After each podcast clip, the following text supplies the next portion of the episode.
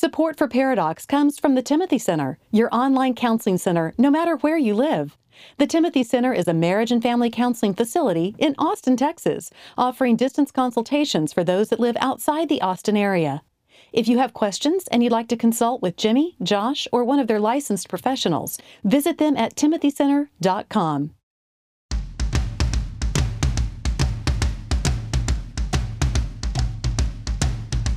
Recording live from Austin, Texas, a conversation about marriage and family that women will love and guys won't want to turn off. Dr. Jimmy Myers and Dr. Josh Myers are a paradox. Guys, welcome to the show. This is Pairadocs, and I am Jimbo. And don't be turned off by the title of this show. We don't Josh even came know what up the, with it. We don't even know what the title's going to be. It always goes with whatever you say, Yeah. and then we never get back to changing it. And sometimes it sounds like a constipation medication. Wisdom in midlife What for is even- for anybody. That is not good. constipation. That would not. It's not a page turner. However, Jimbo's all about flash and pizzazz. zero substance. I care nothing about substance. He's like pizzazz. Robin Williams in Aladdin. Dun dun dun dun. Uh, you ain't never had a friend like me. Can your friend do this? Can your friend do? Have you seen the live action? I've seen no live actions. That's crazy. You have not seen the live action Lion King? you, you take all my kids to all the live action. I can't. And then I'm just like, I'm not gonna sit down and watch it by myself. Oh, you should. Nah, I'm good. I know it. Oh, the circle life Scar, and it moves us all. the bad guy lion, Mm-hmm. may be one of the best movie villains ever. Nope, Silence of the Lambs. Hello, Clarice. and when you look at that movie and it dawns on you that nothing, the animals, the clouds, the trees, the blades of there's nothing actually filmed. It's phenomenal. Surely there was something filmed. It's all computer. No, Everything. computers can't do that. They do everything. Hmm. They compute numbers. It's crazy what computers do today. Wow. So they can even calculate for you? Mm-hmm. So it's very, very good.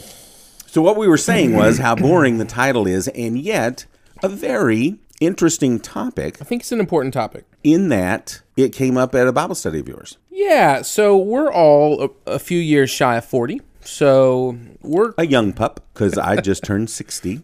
Oh my! So you are I- an old pup. I can say, what a young pup. you could say that to a fifty-year-old. And this was five or six years ago when, as a former youth minister, I, ha- I saw on Facebook that a former youth turned 50. You have former youths, Youths. that are fifty-eight. now. Yeah. Because it's just weird because when you're a young youth minister, you're not that much older than the youth you're actually messing with. Youths. I think we're dreading getting into this very boring topic. hey, hey, this is my topic. So a lot of times Jimbo takes the lead, and that's why our show is as successful as it is. We're agree. reaching the five or six people that we are because. Jimbo leads. Mm-hmm. And today was my topic, and so I'm running point. It's all yours, baby.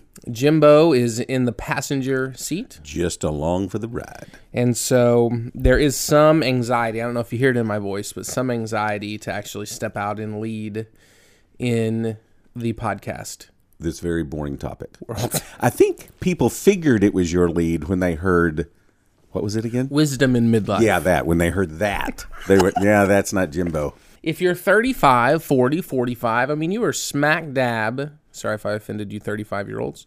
In the middle of midlife. And it's not necessarily something that I think a lot of us cognitively are aware of, but I think emotionally it, it just starts to, we have young kids and we're working to not just establish our career because we did that in our 20s, but really kind of maybe rise up the ranks or in management to then set yourself up in your 50s and 60s and where you want to be. And so there's there's a lot of work and stress and family and sports and bedtimes and diapers and it's like all of life, right? Thus far, my 40 years, I've been looking forward to what my life was going to be when I have a job and married and kids. And really, when you're older, you're like Papa, when in his 90s, you're looking back on that time and remembering when I'm in that time. Mm-hmm. And it's like, It's exhausting. the good time, the good old days are exhausting. Yes, but I'm like smack dab in midlife, what we're calling it, but smack dab in the middle of what you everybody looks forward to and then what everybody looks back at.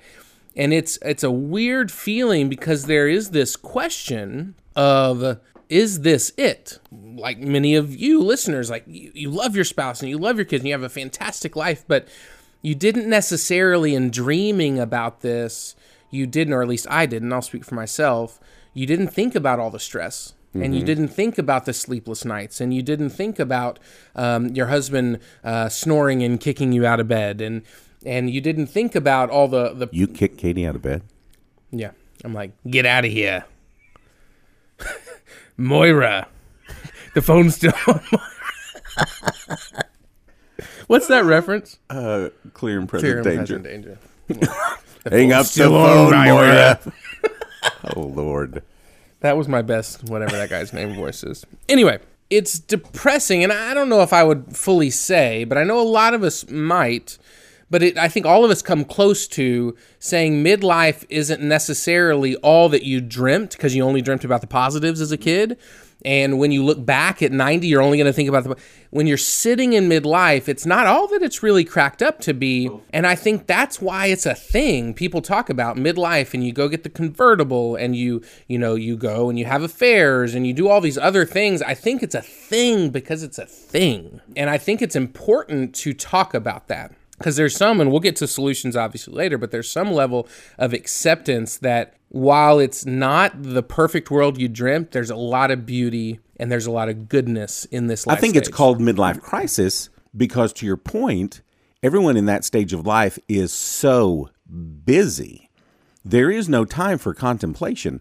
So it's just, you know, it's the tyranny of the urgent, where every waking nanosecond of that person's life is consumed with doing urgent things, taking kids and going and doing, and that you don't take time to ponder the important things. And so when it does sneak up on you, when it blindsides you, then it does sort of become a, it sneaks up and it surprises people and it does become a crisis like good lord how did i get here? What am i going to do? Who am i? Where am i? Where's this have i made a difference? Yeah it, it does become a crisis if it takes you by surprise. Yeah. Uh, the deal is then your kind of point today is it shouldn't really take us by surprise. And when we start that freak out, we like go the to the worst common denominator of ourselves. We also we revert back to like this childlike state with girlfriends or uh, fancy fast cars. And it's something else our guys group jokes about is when our wives maybe go out of town for the weekend we like turn into the worst versions of ourselves. We like, stay up too late and you order a pizza at 2 a.m and cigars. Yes and it's like that's terrible. And you walk away the next day feeling really bad. That was so much fun. Yeah, exactly. But it's like that's kind of what happens in midlife with this freak out. We kind of turn into the if we don't prepare for it, talk about it, accept it, we kind of turn into the worst version of ourselves and we really make some decisions that have super lasting impact. Mm-hmm. And again, talk you know, we talk about wisdom in midlife. There's a reason, by the way, people call it youthful indiscretions. You know, people will just say, Boy, did I do some stupid stuff when I was a kid. It's true because children, and that's why using children in politics is so insanely inane. And I don't care what side of the aisle, it's just you know these children spout you know children will lead us and the wisdom of children. Children don't have wisdom. Children can't now they can read a prompter and they can say what they're told to say but they have no wisdom. Wisdom only can be achieved through time. That's what wisdom is wisdom is having learned this by having lived and you can't do that when you're young people say this all the time and now that i'm a few years past 40 you know, I, I will say now that, man, if I had the body of a 24 year old and my brain today, let's go do this again. Because you can't get this brain without having lived that many decades. And so, wisdom is something that kind of, uh, again, sort of creeps up on you that you start learning that maybe the way I used to view the world, the, the way I used to view relationships, the way I used to view God, you know, people tend to mellow a little when they get older because they're not nearly as sort of fanatical and because they've they've learned. Maybe there's a different way. I, I know when I first started in ministry, everything was black and white. Everything was black and white. It was right or wrong, good, bad. And I have since learned that black or white thinking is a cognitive distortion. There's quite a bit of gray involved in things. And when you admit that there is some gray in things, it tends to allow us to be less judgmental. And ultimately, you know, wisdom, as you kind of describe what it is in midlife, is having the right perspective. Mm-hmm. The psychology in midlife is this feeling trapped, wanting freedom, not liking previous choices like, oh, why did I get into this career? I've got to radically change it and do something different. Fear of like, is this it? You know, is this all that there's going to be and is is life all that it's cracked up to be? And wisdom is is really zooming out, having a third person point of view of the situation and not being sucked into all those feelings. Yes. In the original Tim Burton's Batman, never rub another man's rhubarb. Who was that? Jack Nicholson. Jack, yeah, I couldn't yeah. come up with his name. Come on, the Joker. Jack Nicholson. in 1989, my VHS. Man, I wore that thing out. his movie as good as it gets. That was the whole point of that movie. Is he's walking out of his psychiatrist office and he's, all these people are sitting there and he goes, "Hey, what if this is as good as it gets?" Is that your best, Jack? That's it. I don't. That's do. pretty terrible. I don't do Jack. But that was his point. Hey, you know, we're all working, but what if this is as good as it gets? And that, if we don't have the proper perspective, can be kind of depressing. But zooming out in Proverbs, like the beginning of, uh, or wisdom is uh, fear of the Lord. The beginning of wisdom is the fear of the Lord. If we have that right perspective, we zoom out and actually understand through through God's lenses that there's purpose to this life, that it's not just this spinning of our wheels and actually getting nowhere in life and doing the same job and coming home and bathing our kids. If we have that zoomed out perspective, the fear of the Lord, understanding this higher purpose, then there's true beauty in what if this is as good as it gets. Yes. And when you're 90, you look back that. and you go, man, that was so great. Yep. That was so amazing. I mean, I couldn't even, as a woodsman, carve floating shelves because the kids kept coming in and disturbing me. He's talking about a current problem with me. I'm trying to build floating shelves for Katie. Because you're a woodsman.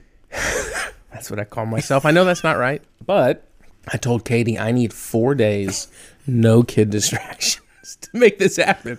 Yeah, I went over the other. You're in the little lean-to, and you've got a circular saw, and and Ruthie hmm. just comes up, puts her arm around your waist. How you doing? Just fibers flying all over wood shavings. Yes. good times. I don't appreciate that now in midlife, but. I, I certainly will.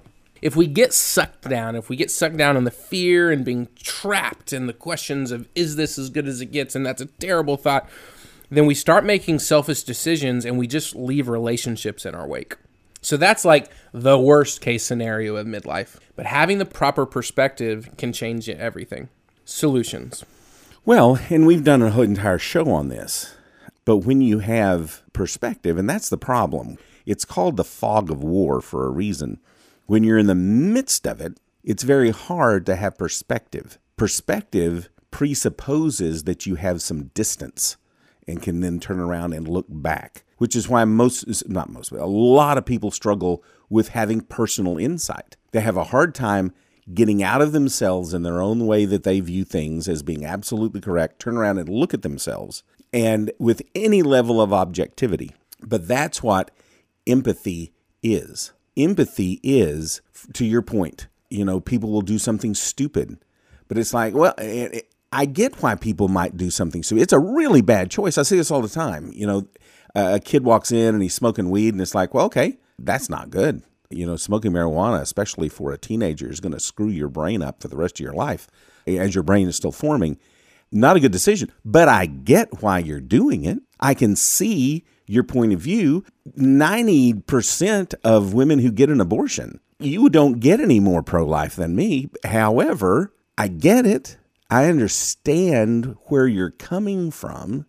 And it's that empathy, it's that understanding. It doesn't mean you change your opinions of right and wrong, but it tends to help us get down off our high horse because we can understand where other people's thoughts and motivations.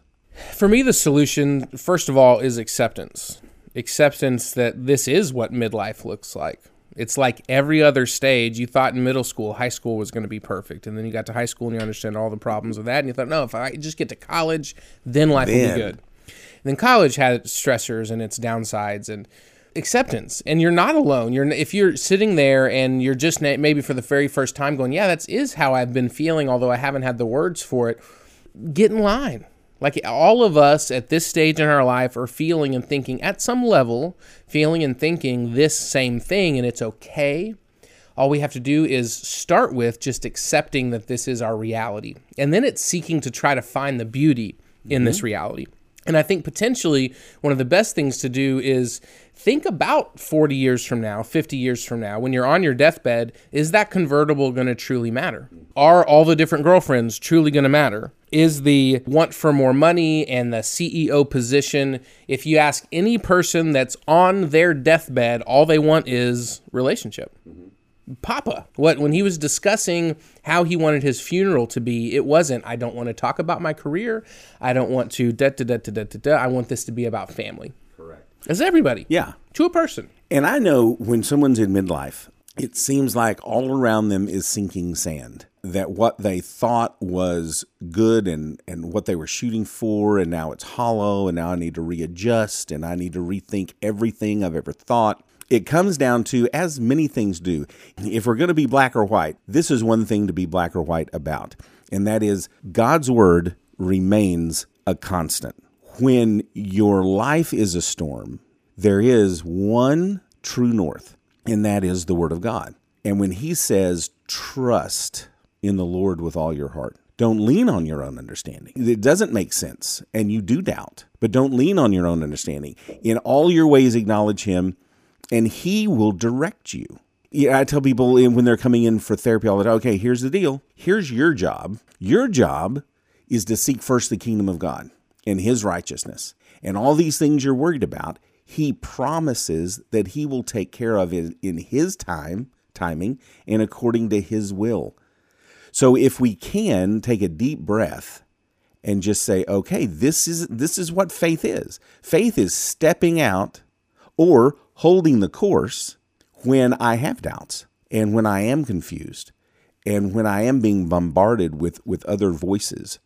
Uh, I will choose to listen and believe the voice of truth. So trust, seek the Lord, acceptance. The last thing I would say, if you're feeling these feelings, is use it as an opportunity, right? In these feelings, we can make ridiculous choices, terrible choices. We can also just sit on our couches and be apathetic. Mm-hmm. If Check out. If you're having these feelings, use it as an opportunity to actually reinvest. Go on a date with your wife or go on a date with your kids. Go on a trip with your wife. Get involved in a ministry at church. And this isn't absolutely is not a get more busy type talk, but use it as an opportunity to invest in your current existence, your current kids, your current job, your current wife. Uh, and what you'll find is as this storm, psychological storm of midlife lessons, you're going to be able to look back and not have the relationship upheaval that you would have had if you just kind of freaked out and did crazy things. and be purposeful. Yeah, I'm remembering at the at the end of the of the Jetsons where he's walking Astro and then the little treadmill gets around and then he's he's on it and he, he can't get up and he screams, "Jane, stop this crazy thing."